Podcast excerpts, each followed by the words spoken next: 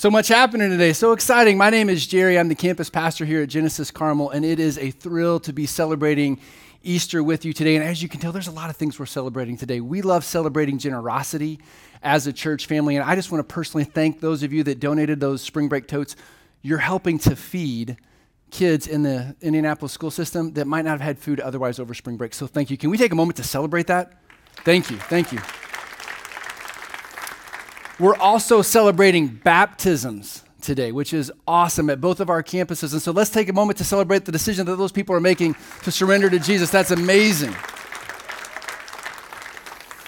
I want to take a moment and say hello to our friends that are tuning in with us online today. Thanks for streaming with us. We're glad to have you here, and we hope to see you in person sometime soon. Bud and Linda, we miss you. The Snyder family, I hope you're doing well in Florida. Again, we look forward to seeing you sometime real soon. Now, there's lots of things that we're celebrating today, but the most important thing for those of us that are followers of Jesus is we know today is Easter. But even as I say that, when you hear the word Easter, your mind, if you're like my daughter, you're probably thinking that just means lots of candy, right? And that's okay. Or maybe for some of you, you're thinking that means hard boiled eggs that will rot in our refrigerator until we remember to throw them away, because that's kind of what happens with those, right? Or for some of us, it's like pastel colors and family photos and all of those things. And all of those things are good things to celebrate on Easter. But again, for those of us that follow Jesus, we know that today is different because we believe today we're celebrating an event, a historical event that changed the rest of humanity. And just for those of you basketball fans, I'm not talking about the fact that the Final Four is in Indiana and all the games are played here. That's not what I'm talking about. I'm talking about the resurrection of Jesus Christ from the dead. Now, I don't know about the rest of you, but me, I grew up in the church, in and around this story. And I bet some of you are like me. Many of you are probably like me. You're familiar with the story. We could hand you the mic and you could walk us through the details and probably get it 80 to 90% correct, right? It's a familiar story. But here's my question When was the last time you allowed the emotion, and the reality and the implications of the Easter story to take root in your heart. When was the last time it changed the way you dealt with adversity on a day to day basis? And so, if you're like me, I'm hoping that today you get to see and hear the story from a fresh, new perspective. But my guess is there's some of you that are streaming with us today, or you're here with us in the room, and if you were being really honest, you didn't grow up around church, you're not familiar with the story, you're really just here because somebody invited you to be here and they have hounded you about coming to Easter. And you know your grandma said you should go to church on Easter, and so you finally told your friend, Look, I'll go, I'll go. I know they wore you out. We're so glad that you're here. Make sure they pay for your lunch today, okay? I just think that seems fair. They owe that to you. But regardless of why you're here, regardless of why you're here, I want you to know we're thankful to have you with us as we celebrate something very special on Easter. Now, just in case you're not familiar with the Easter story, here's a quick flyover. Here at Genesis, we believe that what the New Testament teaches is true. On a Friday, Jesus died on a cross to pay for the sins of the world. His friends took his body down, they laid it in a tomb, they rolled a stone in front of it. He stayed dead for a few days, and then on Sunday, he rose to new life. That's the quick flyover version of the Easter story. And again, some, for some of us, those details are really familiar, but for some of us, we would say, that's just strange and it's really weird and it's very hard to believe. Why? Well, because dead people tend to stay dead, don't they? Dead people tend to stay dead, especially after you've been dead for a few days. And not only that, we don't even like to talk about death or dying, do we? How many of you get anxious at just the thought of your phone dying? Right? We freak out over that. So the thought of our phone makes us anxious, much less the thought of our own bodies. So I want you to think of it like this just by show of hands, if you have a smartphone or a tablet, how many of you have a protective cover? Oh, come on. I know that you do, and if you don't, you should, okay? You're just living dangerously if you don't. Why do we have that? We know that those devices are valuable to us, but they're really vulnerable without a case. And that's why there's a multi billion dollar industry devoted to cases for our electronic devices because we know if we drop them, it's not going to be cheap to replace or to repair them. And some of us are so attached to our devices. You're thinking, I hope he doesn't drop his iPad. It makes me so nervous. Or, oh, it just it brings up anxiety to even think about life without our phone, doesn't it? But you know why? Because none of us like to deal with the thought or the reality of loss and pain. And I can honestly tell you, I have never met a human being that has not tried to avoid loss and pain at all costs. Why? Well, because it causes anxiety. It's not fun for us to deal with. And so, just for a moment, think of the anxiety you feel over breaking a device, replacing a device. Let's take that by, say, I don't know, 5 billion and we're probably getting close to the anxiety that we feel when it comes to be confronted when it comes to being confronted with our own death or the death of someone we love. And whether we want to re- recognize it or not death is just part of life. We've all experienced death. And if you're a kid when you're a kid you know maybe it was just the loss of a pet and that's hard enough. But as you get older you start to realize it's not just pets that die it's family members, it's close friends, it's neighbors, and it's coworkers. My wife and I have been married for almost 20 years, and we have tasted death more than we care to admit. 15 years ago, we were praying, God, would you help us to have our first child? And we thought we were getting ready to, and then we experienced the pain and the grief and the loss of a miscarriage. And if you've ever experienced something like that, there is just a hole that is left inside of you that you, you cannot fill. It is just, it's awful. It's terrible. And I bet some of you can experience, have experienced that. Over the last five years, my wife Casey and I, we have both lost our mothers at the age of 64, which, in my personal opinion, is way too early to lose your mom. It's painful. The worst part is that our kids experienced it. And it was so sad. I'm grieving they're grieving. And, and it just breaks our heart to know that our kids don't have grandmothers over the age of 64. And again, I bet we could pass the mic around the room and we could all tell a story like that. And if there's anything that we've lived in this COVID stricken world that we live in, over the last 12 months, we've learned this, haven't we? Death is a harsh reality for everyone. Death is a harsh reality for all of us. It's mysterious, it's scary, and it seems so final. And you know, unfortunately, we can't just go and buy a protective Iron Man suit to live inside of, which would be nice. He's my favorite Avenger, and I would love to do things in an Iron Man suit. But even if we could, even if there was a suit like that to protect us, I hate to tell you, time is going to catch up with us. And eventually, death is going to come and knock on our door. And we're going to have to deal with it. Now, I know what you're thinking. This guy's the worst. I wish someone else was preaching today because this is really depressing. I am not trying to make light of death. I am just saying we need to come to grips with the reality that death, death is real and it is heavy and it is hard for us to wrap our minds around. But even though it's scary and even though it's mysterious and even though it seems so final, I want you to know we believe here at Genesis there is hope of life beyond this life, and that is what we celebrate on Easter Sunday. And here's what I find really interesting. If you look at the very first Easter story, and you pay close attention to the people that knew Jesus best, you know what? They struggled to find hope in that first Easter. And you know why? Because none of the details made sense to them either. But today, I want to invite you. I want to invite you to look at this Easter story, whether it is familiar or it's brand new, I want you to see it and experience it from the very unique perspective of the people that knew Jesus best, the people that walked with him closest. Because here's the thing they experienced the pain of his death and the power of his resurrection. So I'm going to take a moment to pray and ask for the Holy Spirit's guidance as we open God's word together. And then we'll move on. Let's pray together. Holy Spirit, we need your help right now. We're all here for a reason. The fact that we've gathered together, the fact that some of us haven't been in a building like this in a long time, it is just a testimony to something that happened on Easter all those years ago that makes it different. There's something about coming together to celebrate this day that's different. For those of us that follow Jesus, we're convinced that it's because you rose from the dead, Jesus. And so, Holy Spirit, I pray that you would bring these words to life for us. I pray that you would bring these old truths and make them new for us again. I pray for those of us that are not familiar with this story, for those of us with skepticism and doubt, that you would meet us where we are and that you would show us from your word and by the power of your spirit proof that the resurrection is true and real. Jesus, we believe not only that you rose from the dead, we believe your words when you said, I am coming again. I'm going to return to the earth in bodily form, and I will raise everyone to new life with God or new life apart from God. Holy Spirit, we trust you to do your work through your word. It's in your name we pray. Amen.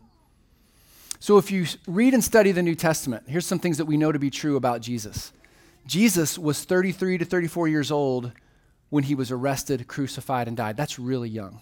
I'm 43, and every year I get past, I think, man, 33 is really young. I'd like to go back to 33 again, right? That's how old Jesus was when he died. And scripture also teaches us that his closest followers had known him for three or four years. And here's the thing they believed with all of their heart that Jesus was the long awaited Messiah that the, that the Old Testament had prophesied to come, that would save humanity, that would rescue us from everything that is broken. And things seem to be falling into place. We talked about this last week. On Palm Sunday, Jesus rode into Jerusalem on a donkey, and people were waving palm branches and shouting, Hosanna, Hosanna, declaring, You're the one, you're the king, you're the one that we're waiting for. They celebrated him. That was on a Sunday, but on a Thursday, things changed one of his closest friends betrayed him.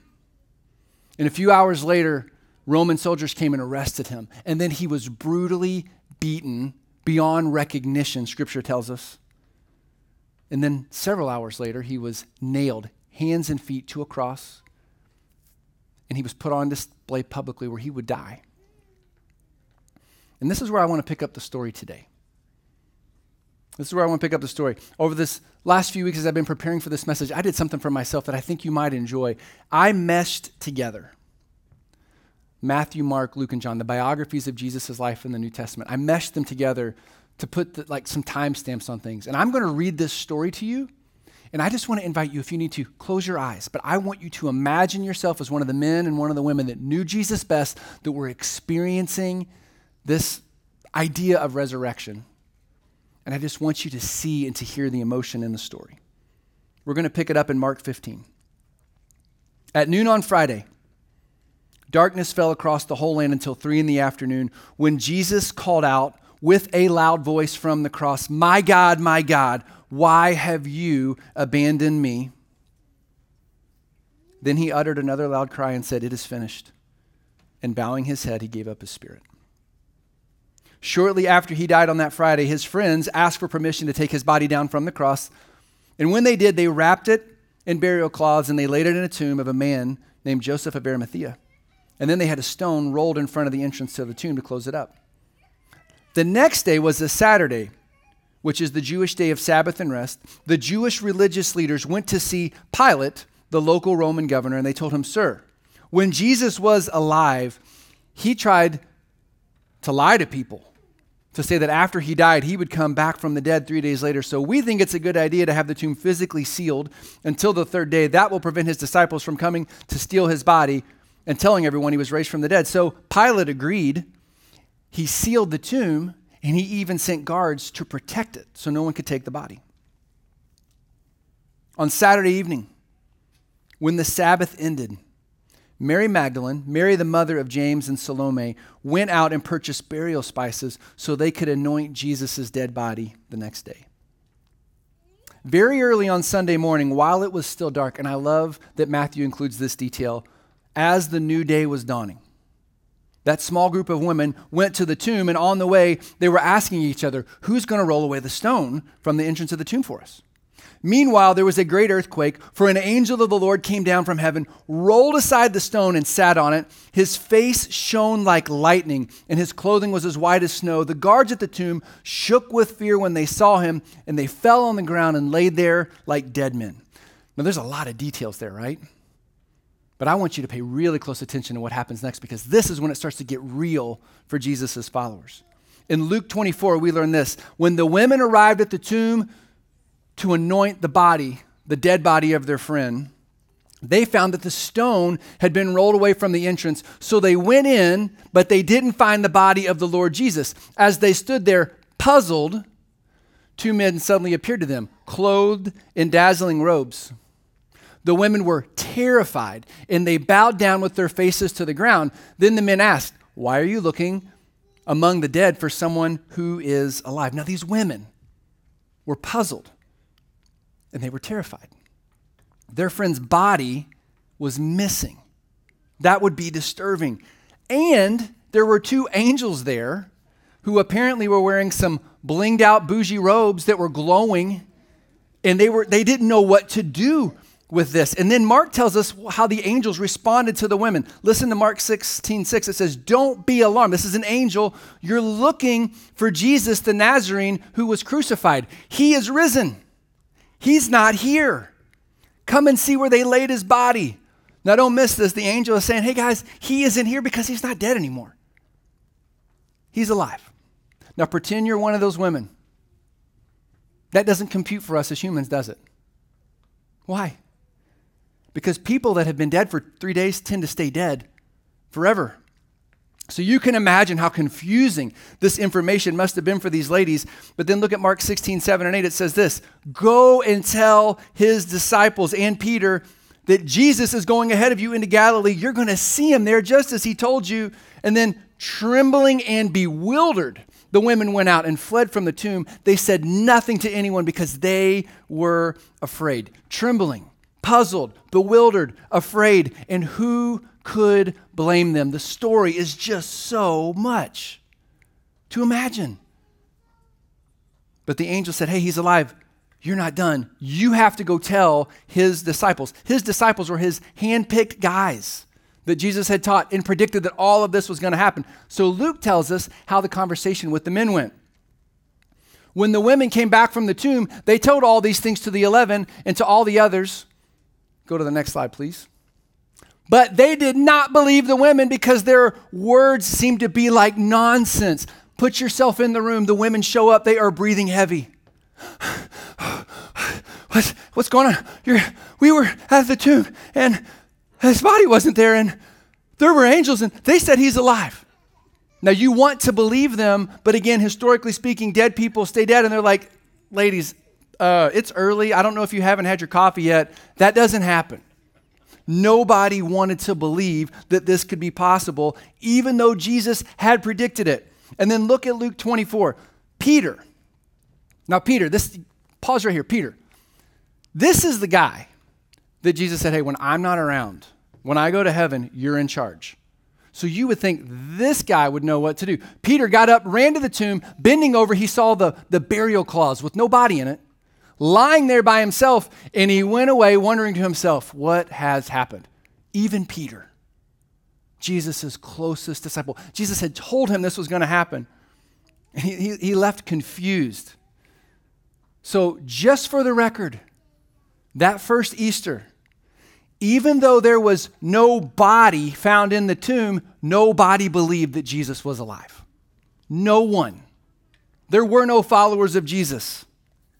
On that first Easter, from what we can tell from Scripture, those false followers were puzzled, terrified, trembling, bewildered, afraid, and highly skeptical, to say the least. Because people that are dead for three days tend to stay dead. And maybe if you were honest, if you were willing right now, there's a little voice in your head that says, Yes, exactly. This story makes you Jesus people look so weird because people don't come back from the dead. And it's really annoying when you try to tell us that that happened. And you know what? I get it. By show of hands, how many of us have been to too many funerals? One funeral is too many. And I've got something that I, I just need to get off my chest. I hate going to my mom's gravesite. I hate it. Hate it. I hate staring at that stone. I hate seeing my name on the back of it. It even bothers me to see her picture there because it is a reminder of the pain that she went through. And it's a reminder that I can't hold her anymore. I can't hear her voice. I have to listen to old voicemails. It's a reminder I can't say, Mom, I'm sorry for all the stupid things I said and did. I don't, I don't like it. But as a follower of Jesus, here's what I know to be true she's not there. Her body's there, but she's not there. And I have all the hope in the world that we're going to be reunited again because Jesus himself predicted, I will die, I will come back from the dead, and I will give you that kind of life. But here's what's interesting not only did Jesus predict this before he died, throughout the Old Testament, there are hundreds of prophecies that said the same thing would be true. Now, when we talk about the Bible, this is really important. The Bible is broken into two parts. The Old Testament is a collection of books that were written, think about this, se- several hundred years before Jesus walked the earth, but they all point to Jesus. And then the New Testament is a collection of books written after Jesus lived, specifically after he rose from the dead. And all of those stories tell us about what Jesus has done. But I want to take a moment to go back to the Old Testament and to, to see were, were, there actually predictions of the resurrection. And I'm going to go to the oldest book in the, the Old Testament. The oldest book that we have in the Old Testament is the book of Job, believed to be written around 2200 BC, 3900 years ago, over 2,000 years before Jesus walked the earth. And the book of Job is about a man named Job whose life was falling apart in the worst way imaginable. If you don't believe me, just read Job 1 and 2. It is awful. And Job comes to this conclusion in Job 14:10, when people die, their strength is gone, they breathe their last, and then where are they? He is so wore out with how hard life is. I think he's actually saying, God, just take me, get me out of here. Because when people die, they die. And what happens then? But then I want you to listen to what Job says just a few chapters later in Job 19. But as for me, I know that my Redeemer lives and he will stand upon the earth at last, and after my body has decayed, yet in my body I will see God. I will see him for myself. Yes, I will see him with my own eyes, and I am overwhelmed at the thought. 3,900 years ago, 2,200 years before Jesus lived, Job expressed a faith in a God who would send a Redeemer or a Messiah that had the power to do that. And this theme of a coming Redeemer and Messiah is found all throughout the Old Testament. In the first book of the Old Testament, God Himself, Yahweh, is talking to Satan with Adam and Eve in His presence. And God says, One day, a man will be born of a woman. He will raise up, he will live, he will destroy you, he will die in the process, but he will be the Savior of the world. And this theme is carried on throughout the Old Testament. And after centuries, throughout the Old Testament, people wondered if men like Abraham and Isaac and Jacob and Joseph and Moses and Joshua and even King David would be the promised Messiah that all humanity had been waiting for. But here's the kicker all the men like Abraham and Isaac and Jacob and Joseph and Moses and Joshua, and yes, even the great and the mighty and the wonderful and the powerful King David, all proved to be sinful men. And when they died, they stayed dead. But through the centuries, more and more prophecies began to add up over what this Messiah would be like. And some of them, many of them, are recorded for us in the book of Psalms. Now, the book of Psalms is a book of poems and songs. And I want to point to Psalm 16 that says this No wonder my heart is glad and I rejoice. My body rests in safety. For you will not leave my soul among the dead or allow your Holy One to rot in the grave. Now, this phrase, Holy One, many scholars believe this is a direct account of this coming Redeemer and Messiah. You will not allow him to stay dead or to rot in the grave. Look at verse 11. You will show me the way of life, granting me the joy of your presence and the pleasures of living with you forever. So the psalmist says, the chosen one, the Messiah, the Redeemer, he will come, he will die, but he will come back from the dead. That blows my mind. I hope it blows your mind too. But it gets better because there's a variety of prophets in the Old Testament that also wrote books. And they made similar predictions. One of them is a man named Isaiah who lived 700 years before Jesus walked the earth. In Isaiah 53, chapter 53, is a common passage that is read around Easter, and here's why it explains what Jesus went through that first Easter to a T. In fact, Isaiah predicted that the, that the Messiah would be pierced or crucified several hundred years before the Romans had, had created it. But listen to what Isaiah says in 53 8 and 9. By oppression and judgment, he, the anointed one, the Messiah, was taken away, yet who of his generation protested? In other words, no one will stop him from being tortured. For he was cut off from the land of the living he died. For the transgressions of my people, he was punished. He was assigned a grave with the wicked and with the rich in his death. He's going to die, Isaiah says. This is how this is going to happen. Though he had done no violence, nor, nor was any deceit in his mouth. But then Isaiah says this in verse 11 He's going to die, but after he has suffered, he will see the light of life and be satisfied. By his knowledge, my righteous servant will justify many, and he will bear their iniquities.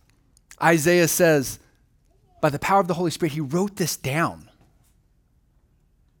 The Redeemer, the Messiah, will come. He will be a suffering servant, and he will break the cycle of death. And dead people won't have to stay dead anymore. And then look at how Isaiah finishes in Isaiah 53 12. Therefore, I will give him, the anointed one, the Messiah, a portion among the great, and he will divide the spoils with the strong, because he poured out his life unto death and was numbered with the transgressors. Pay attention, this is us. This is me and you. For he bore the sin of many and made intercession for the transgressors. Anyone that has sinned against God. Isaiah predicted the Messiah wouldn't just die, he would die for the sins of the world, and he wouldn't stay dead. He would come back from the dead. He paid for all of humanity's sin, past, present, and future. And on that first Easter Sunday, nearly 2,000 years ago, when Jesus walked out of his own grave, he proved he is the one that has conquered sin and death once and for all. And that, that is what we celebrate today. Not candy, not hard boiled eggs, nothing else but the resurrection of Jesus. But maybe you're like me and you're wondering, but man, what about those first followers? Why they had Jesus and they had the Old Testament. Why didn't they get it? I'll tell you why. Because up to that point in time, dead people stayed dead. But everything changed that first Easter. And those first followers of Jesus, think about this. 2,000 years ago, they wrote down their stories in Matthew, Mark, and Luke, and John, and Acts, and Romans, and 1st and 2nd Corinthians, all the way to the book of Revelation to say, We've been there, we've seen it. And for those of us that follow Jesus, we celebrate the resurrection and we look forward to his return again. Now, I want you to listen to what the Apostle Peter had to say. Peter, remember the guy that went to investigate the tomb? Jesus' right hand man that looked in and said, Oh, there's nobody here. I don't know. Somebody's clearly, I don't know what happened. Somebody stole his body. After seeing Jesus resurrected, this is what Peter has to say to those of us that follow Jesus. Though you have not seen him, you love him. And even though you do not see him now, you believe in him and you are filled with an inexpressible and glorious joy the salvation of your souls. Peter says that even though you've never seen him with your eyes, even though you've never heard his voice audibly, you can trust that he, by faith, is the Savior, is the King that has died to pay for your sins. And that's worth celebrating this Easter Sunday. But again, my guess is that some of us are still struggling to grasp that reality. And that's fair because, after all, dead people stay dead. So, what would make Jesus any different? If you are skeptical of these claims, I just want you to know you're not alone. The writers of the New Testament tell us that after Jesus' resurrection, I want you to think about this. Jesus revealed himself to 500 of his followers on a variety of occasions over the span of 40 days. Over a month and a half, Jesus appeared to them. They saw him, they ate with him, they talked with him, they walked with him. He said, I'm going to eat with you so you know I'm not a ghost. But I want you to listen to what Matthew writes, one of Jesus' followers. After the 40 day period, Jesus had summoned the 11 to his disciples to meet him on a mountain. Jesus said, Go over there, I'll meet you there. When they saw him, they worshiped, but some of them doubted. He was standing right there, and they worshiped, and they're like, I don't know. I think maybe. Does that make you, that makes me feel real normal we can worship him and we can at the same time struggle with doubt. Guys, we have struggles of doubts all the time. We have struggles with our faith every single day. They did too, and he was right there. So if you're struggling with skepticism and doubt, look, you're in really good company. And you know what? I want you to know all of your questions and all of your doubts and all of your skepticism is welcome here at Genesis. All of it. Bring it all. We're not going to claim to give you all the answers. I would love to meet with you for coffee and talk through it. I'm not going to convince you of anything. I just love to hear your story. But here's what I would want you to hear me say this is what I believe to be true. I want you to know that the power of Jesus' resurrection is available to you today and to those of us that are willing to surrender to him in spite of your doubts. And that power comes by putting your faith in what Jesus has done for you. This is what we believe about Genesis, Jesus here at Genesis. We believe that Jesus is the one and only Son of the true and living God. And we believe that everything has been created, created by him, through him, and for him. That's what Scripture teaches. We also believe that Jesus is the long awaited Messiah, promised in the Old Testament, that was sent to save us from the sins of all humanity. And we believe that Jesus willingly, as God, left the comforts of heaven, was born to peasant parents, and, and experienced life just like you and I, every hardship that you and I would know. If you're over the age of 33, think of all, or, or 33, think, think of all the pain you've experienced. He's experienced it. And if you're past 33, I think we're on borrowed time. He has experienced life and death. And according to Jesus himself, anyone, anyone, skepticism and doubt, with if you are just willing to put your faith in his death, his perfect death, on your behalf, Jesus would say, You've been given the gift of eternal life. You are forgiven of your sins. You are restored to God as your heavenly Father. The Holy Spirit of God will live inside of you. He will make what is old, take it and make it new. That's what we celebrate. That's the power of the resurrection. And that's good news. I want you to listen to what the Apostle Paul said. Just so you know, Paul hated Christians, persecuted them, and killed them. And then he had a face to face encounter with the resurrected Jesus.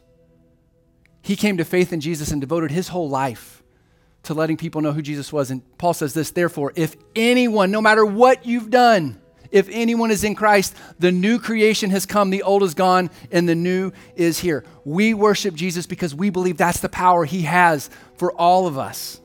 He has done that for me. He has done that for many of us, not just in this room, but all over the world that proclaim his name by faith. And that's what he wants to do for every single one of us. Through his resurrection, Jesus proved that he has the power to take all of your sin and all of my brokenness, all of our anxiety and all of our fear, our broken self image and our desperate desire for approval of others, anything and everything that separates us from God. Through his resurrection, Jesus says, I have the power to make that brand new. If you've been looking for a new life, and let's be honest, who doesn't want a new life? Sign me up. Jesus promises to make us new over and over and over again. The only thing he requires is faith in his death for our sins, and faith to follow him and to live just like we saw the people that, like Sam's testimony was so powerful she's saying, I'm giving it all to him.